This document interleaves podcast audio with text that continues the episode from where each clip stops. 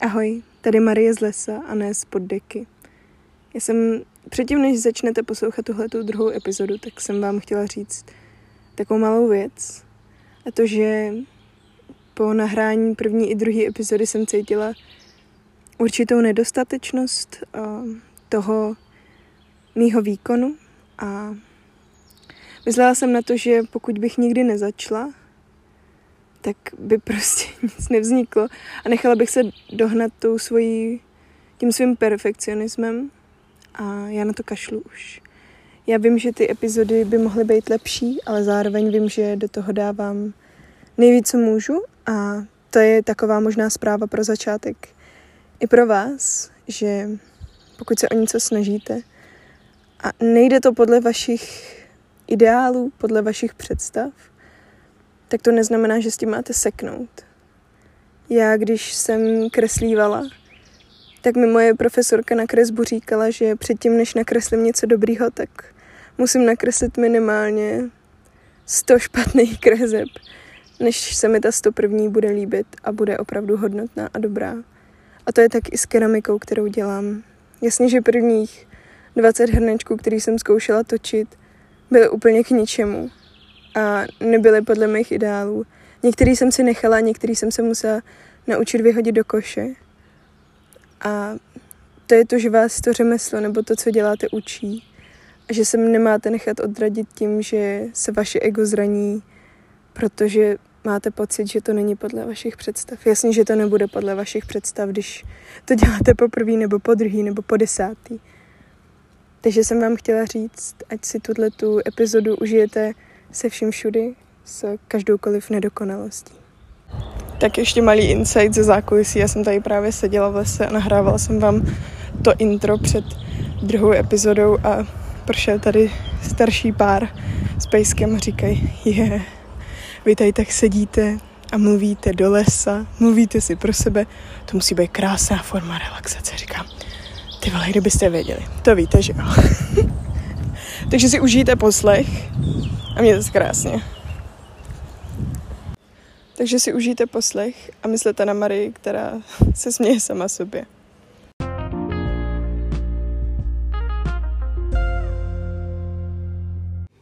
Tak já vás tady znovu všechny vítám a dneska ta epizoda bude trošku neobvyklá na to, že to je moje druhá epizoda, tak, si, tak mám pocit, že se pouštím do něčeho trošku intenzivního, ale whatever, je to prostě něco, co chci probrat.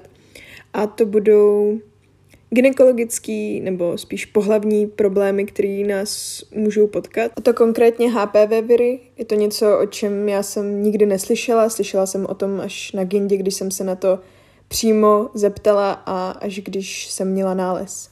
Takže tady dneska probereme, co to vlastně je, koho se to týká a hlavně moji zkušenost. A já vás tak nějak budu nabádat k tomu, abyste šli na kontrolu, protože je to fakt důležitý.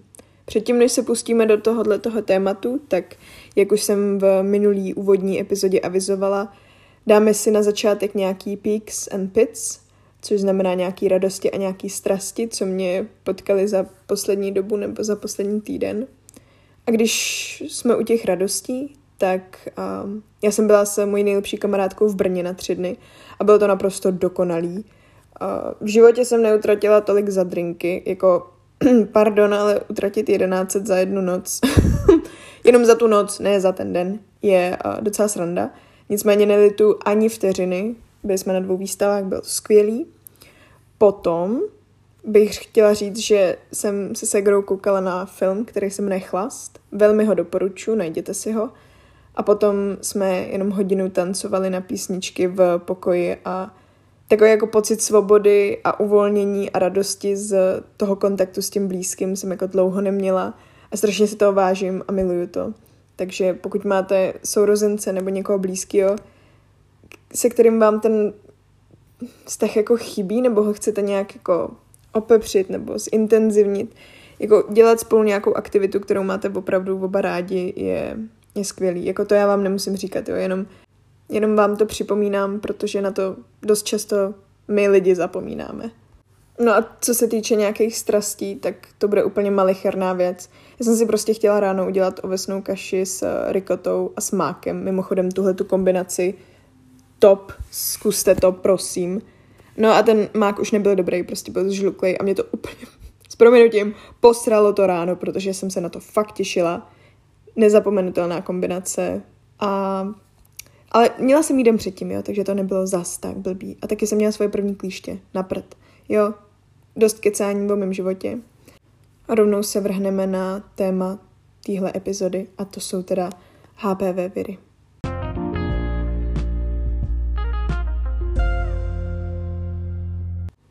Měli bychom si říct, co to HPV viry vlastně jsou. Jsou to papilomaviry, který uh, můžou mít různý savci a my se teda budeme bavit o lidech. You don't say, Marie. Jsou to viry, které jsou přenášený pohlavním stykem, přímým jako stykem s tou osobou, který tyhle ty viry má. Je to jeden z nejrozšířenějších jako pohlavních virů, který můžete mít. Když já jsem to konzultovala s mým ginekologem, tak mi řekl, že to má 80 až 90% populace a nejenom tý ženský, protože tady panuje takový přesvědčení, že je to jenom ženská nemoc, uh, nicméně není, je to, je to i mužská nemoc a ty příznaky můžou být různý, ale pojí se to s nějakýma genitálníma bradavicema v, těch, v tom prvním stádiu, nicméně vy můžete mít víc druhů toho viru. A podle toho, jaký máte druh těch virů, budete mít nějaký následky. Uh, mně bylo řečeno, že mám, že jsou low risk a high risk. Ty low risk právě, můžete si to představit, jako když máte opar, Víte, že jakmile jednou ten opar nebo tu infekci oparu máte, tak se vám pravděpodobně budou vracet, ale není to života ohrožující věc, se kterou by se vaše tělo nedokázalo vypořádat. Ono, tu, ty infekce už se nikdy nezbavíte, toho viru, a on se občas objeví, ale to tělo se s tím nějak vypořádává a nepůsobí vám to nějaký větší problémy. Samozřejmě nechci říkat, že opar není nepříjemný, je, ale není to nic života ohrožujícího. Nicméně u HPV viru jsou ty low risk, se, ty se právě projevují těma bradavicema a problémy s menstruací, jako bolestí v podbřišku, u chlapů taky jako opary, bradavice a tedy. Nicméně, když jsou když je ten druhý druh, ty high risk, tak ty způsobují to, že se můžou začít dít nějaký změny na čípku, děložním čípku. A pokud se to neřeší a nechává se to být a nechodíte na pravidelné kontroly a tedy, tak to může skončit až uh, uh, rakovinou děložního čípku. A vy se to vlastně nedozvíte jinak než z cytologie, takže tady tohle to budou slova spíš pro ženy, ale i pro muže, protože eh, každý má pocit, že by se měl jako testovat na tyhle ty pohlavní infekce a onemocnění, protože si tím zachráníte prdel a můžete předejít jako velkým následkům, protože třeba právě u těch HPV virů, pokud to člověk podchytí a pozoruje, tak uh, nemusí dojít až do, tý, do toho stádia, kdy bude mít tu rakovinu a když bude pozdě, nebo ne úplně pozdě, ale chápeme se, prostě nechcete to nechat dojít do té chvíle, než vám z cytologie zavolají, že tam máte nádor. A prevence je různá. Za prvý je to teda chodit na ty pravidelné kontroly a nechat si udělat tu cytologii. Tam to vám víc vysvětlí váš ginekolog, za druhý, pokud už eh, jsou tam nějaký abnormální buňky, nějaký změny na čípku, tak eh, se dělá konizace čípku, což znamená, je to prostě jednodenní hospitalizace do nemocnice, kdy vám jako odříznou kus toho čípku, eh, čímž odstraní ty buňky, které tam nepatří a vám to, vám to pomůže. Může se to dělat víckrát, co jsem četla, Nemělo by to mít vliv na váš jako reprodukční systém, nemělo by to mít vliv um, na váš jako cyklus, ale co si budeme, to prostě zásah do těla, nicméně tím můžete předejít těm už trošku závažnějším následkům. A pak je tady uh, třetí možnost, která teda samozřejmě to nikdy není stoprocentní, ale je to dobrý jako prevence a to je očkování proti HPV virům.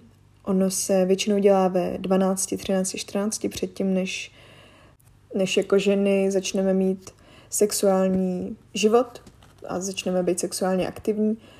Očkuje se to, teď je to proplácený pojišťovnou právě do těch, do těch 15 let. Nicméně potom už není.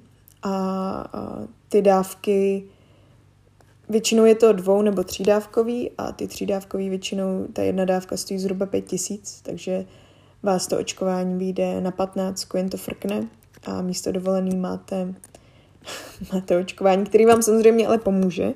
No a za to to opravdu stojí. Protože já třeba jsem očkovaná ve svých 13-14 nebyla. A bylo tam víc důvodů. A bylo to jednak tím, že tenkrát jako kolovaly vlastně zprávy o tom, že některý, některý děti potom částečně ochrnuli, nebo to byl velmi jako raritní případ, to nebylo vůbec obvyklý, prostě, ale znáte média, ty prostě hrozně rádi vyzvihují to, co je raritní a co je špatně a vidějí se i vás, protože profitují z našeho strachu. No, nebudu se pouštět do, kriti- do kritiky médií, jsou to samozřejmě i skvělý média, ale tenkrát já jsem to prostě nedostala a abych navázala na ten, na ten svůj příběh, tak já jsem minulý rok a jsem měla nějaký problémy s cyklem. Po poruše příjmu potravy jsem, se mi podařilo navrátit ten cyklus do pravidelný, nicméně já jsem vždycky trpěla na, na cysty na vaječnících, a takže jsem byla zvyklá na nějaký jako nepravidelnost toho cyklu, protože to ty to ty cysty dělají, ale uh, minulý léto se mi to zdálo fakt zvláštní, protože to bylo třeba po 8 dnech, po 14 dnech, pak po 52, jo, a bylo to hodně, hodně nepravidelný a já jsem měla taky zvláštní bolesti, ne bolesti, jako když má člověk cystu, to, kdo jste je někdy měl, tak to znáte, je to prostě hrozně zvláštní pocit, jako kdybyste měli něk, jako v břiše konstantně nafouklý malý balon, který jako bolí. A tak jsem šla na vyšetření na ginekologii, protože se mi to zdálo důležité, abych se nechala zčeknout a tam mi, tam mi udělali vlastně stěry, udělali mi i krevní testy a zjistilo se, že já tam mám abnormální buňky a šla jsem si nechat udělat tu cytologii a zjistili jsme, že jsou tam ty, tam ty low risk, takže jsme se domluvili, že uděláme nějakou další prohlídku preventivní, budeme to sledovat Nicméně já jsem po nějaké zkušenosti vyměnila toho ginekologa a ve schonu začátku vešky jsem na to úplně zapomněla a pak jsem si našla novýho ginekologa a tam jsem šla na tu cytologii znovu, protože jsem řekla, že jsem ten problém předtím měla a byly tam ty high risk, což mě v první chvíli opravdu jako hodně vyděsilo, ale musela jsem se uklidnit, protože to ještě nic neznamená. Já prostě nemám rakovinu, jenom tam mám buňky, které by se v ní mohly vyvinout, kdybych to neřešila, kdybych se na to vykašlala. A neříkám, že je to něco příjemného vědět, ale jak jsem říkala, má to asi 90% populace a já jsem věděla, že s tím racionálně jako můžu něco udělat. Takže jsem se domluvila, že to budeme sledovat a taky, že půjdu na očkování. Takže ano, ano, bude mě se stát 15 tisíc, už mám sobě jednu dávku, takže pětka výborně, ale je to investice do mého zdraví a to já beru jako nejlepší investici, co můžu. Takže se absolutně nezlobím a klidně budu pracovat dvakrát víc, jenom abych, abych to byla schopná tomu tělu dát. No a proč vám to vlastně celý tohle říkám? Já bych vás jenom chtěla tak jako popostrčit k tomu, abyste na preventivní prohlídky chodili a chodili na ně fakt jako pravidelně, protože se to vyplatí a můžete tím předejít právě tomu, že by se z těch low risk HPV virů se to vyvinulo v ty high risk. Taky bych chtěla zmínit, že testy na HIV jsou zdarma a jsou anonymní. Já neříkám, že jste promiskuidní, ani neříkám, že já jsem promiskuidní, ale je to jistota a je to něco, co člověk může udělat. Nic za to nedá. A ještě bych vám chtěla říct, že pokud byste se o tom chtěli dozvědět víc, tak my v Česku máme takovou komunitu nebo spíš organizaci, která se jmenuje Luno a ta dělala velkou osvětu ohledně rakovině děložního čípku, o tom, abyste si vyšetřovali sami prsa, aby si chlapi vyšetřovali varlata. Prostě dělá osvětu o prevenci, o závislostech i o poruchách příjmu potravy. A pokud vás to zajímá a chcete o tom vědět víc, tak oni mají i kurzy a velmi doporučuji jejich stránku a jejich Instagram. No a jelikož k tomu já už víc nemám, tak bych se ráda dostala k, k otázce, která je mi na Instagramu pokládána dost často.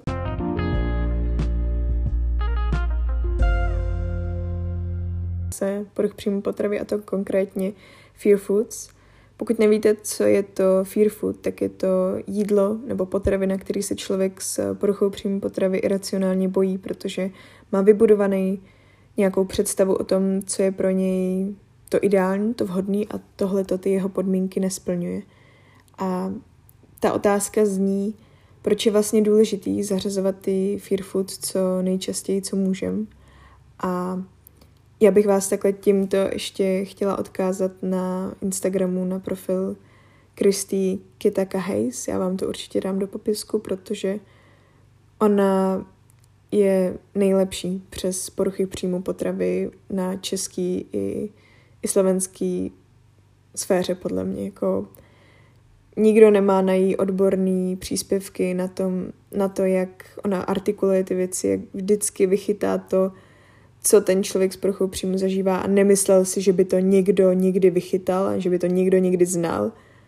A ona to dělá, takže na to vás jako přepošlu, protože ona o tom často mluví, o takových věcech, kdy prostě vytáhne ty věci, které jsou důležité. No a proč teda je důležitý ty fear food zařazovat na denní bázi vlastně nejlíp, je to, že a to je vlastně stejný i v mentalitě toho, když jako někdo dietuje a zakazuje si určitý potraviny a je to pro něj v uvozovkách, velký uvozovky, prasárnička, nesnáším to slovo, a nedopřává si to a je to pro něj výjimečný, je to takový, řekli bychom, cheat meal, tak má pocit toho, že to jídlo tady nebude a že on si ho může dopřát jenom někdy a tím pádem se ten mozek na to zaměří a bude po něm lačnit. Bude to pro něj nějaká zakázaná, chtěná věc, která v něm vyvolá úzkost, pokud ji skonzumuje, nebo naopak v něm vyvolá to, že ji bude chtít skonzumovat co nejvíc, protože k ní konečně má přístup a Bůh ví, kdy ten přístup zase přijde. To samé je s Fear Foods. Pokud vy, si, vy se bojíte zmrzliny a dáte si ji jednou za měsíc, nebo co týden jenom v pátek, nebo prostě jenom když vás někdo pozve, tak to přeci nebude automatická věc. To nebude jídlo, který vy byste věděli, že si můžete koupit a dát kdykoliv. A to je hrozně důležitá věc, že ten mozek musíte naučit, že to jídlo je k dispozici. Že tady pro vás bude a že kdykoliv budete chtít a sáhnete do té mrazničky nebo do, do mrazáku, tak si to budete moct vzít a nebude to působit úzkost. Protože ten strach, který člověk cítí, když si tohleto jídlo má dát, je, je jako velká úzkost toho, že je to vykročení z té naší safe zóny. A pokud my se chceme uzdravit z té poruchy příjmu potravy, tak ta naše safe zóna musí být všechno, krom prostě z každých jako jídel a věcí, co nám nechutnají. A pokud jste přesvědčení o tom, že vám něco nechutná, ale zároveň máte za sebou jako období restrikce a tak bych to zkusila znovu, protože někdy jenom my vlastní hlavu přesvědčíme o tom, že nám to nechutná. Já jsem si velmi dlouho myslela, že nemám ráda smetanový zmrzliny. Já jsem prostě byla přesvědčená o tom, že já mám ráda jenom sorbety a ovocní. Hádejte co? Smetanový zmrzliny jsou jedny z mých nejoblíbenějších a miluju je a dávám si je úplně vždycky, když jdu do zmrzlinárny. A byl to jenom proto, že jsem samu sebe přesvědčila, ať to znovu zkusím. Nedávno jsem byla na zmrzlině s jedním kamarádem a ten zmrzlinu neměl 10 let. A když jsem mu říkala, že půjdeme na zmrzlinu, tak se na mě otočila a říká, no já nevím, jestli jako půjdu s tebou na zmrzlinu. Uh, já jsem ji neměla už 10 let. Říkám, jak, ježiš, jsem úplně vykulila oči, říkám, cože, jak to? No on mi řekl, že před těma deseti lety měl zmrzlinu a vyvolalo to na jeho kůži alergické reakce. On se od té doby bál si tu zmrzlinu dát.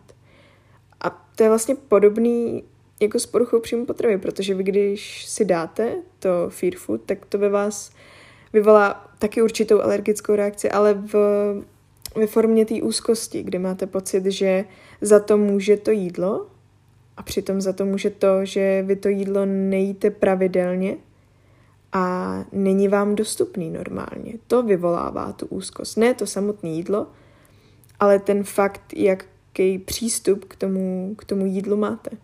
A on po těch, abych se vrátila k tomu kamarádovi, tak on po těch deseti letech tu zmrzlinu zkusil a teď jí každý den, protože si ji samozřejmě chce užít. A to je další krásná paralela k recovery, že jakmile si povolíte ty potraviny v té recovery, znovu prostě budete chtít zařadit ta jídla, která, kterých jste se báli, tak je jasný, že jich nebudete mít dost, že se jich nebudete moc napažit a že si jich budete chtít užít co nejvíc. A já tomu naprosto rozumím. Jako já si teď znovu užívám vlastně skoro úplně všechno. Jako jenom dát si blbej, nevím, jako smetanu někam, zakysanku, rikotu, tučný sír, plnotučný mlíko do kafe, prostě čokoládu jenom tak a, a zmrzlinu po, po velkém obědě a knedlíky a vomáčky, všechno prostě je to něco, co já jsem hrozně dlouho neměla za ty poslední čtyři roky, nebo už jako díl jsem v recovery, takže asi ne tolik, ale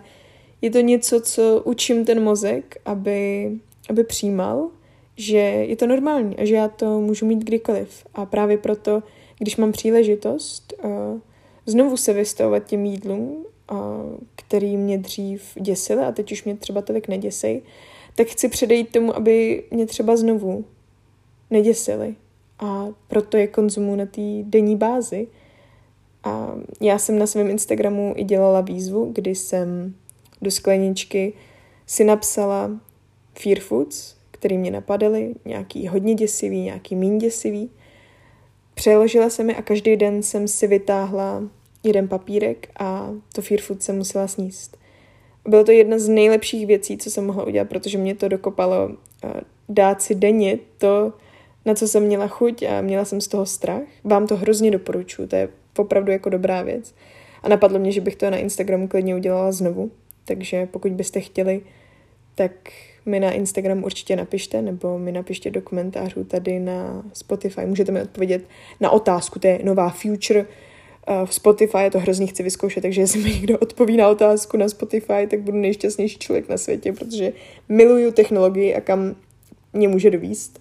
Jestli to půjde, tak mi vykouzlíte úsměv na tváři, ale samozřejmě to jako ocením, hlavně na Instagramu, klidně i ve zprávách, protože opravdu to bylo něco, co mě na té cestě hodně posunulo a máte i jako takový externí push, protože to dáváte veřejně a třeba to s váma dělají i ty vaši sledující a to je, to je nejvíc. Takže kdybyste něco takového chtěli, tak to moc ráda s váma udělám, protože budete vědět, že to je minimálně ještě já s váma dneska.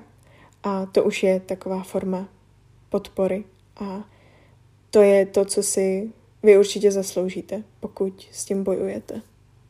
A nebudeme si lhát, jako já mám taky furt s nějakýma věcma ještě, ještě blok a trochu problém, ale to je přesně ten důvod, proč se tomu chci vystavovat a všechno to pokořit, protože věřím v naprostou svobodu v jídle, že to jde a že to půjde. A mám okolo sebe lidi, který, který se vylečili úplně stoprocentně z poruchy příjmu potravy. Jeden příklad vám dám a to je moje maminka, která měla anorexii 10 let a teď byste na ní absolutně nepoznali, že nikdy měla nějaký problém s jídlem. Je to nejintuitivnější jedlík na světě a já jí za to miluji, že mi jde tím příkladem.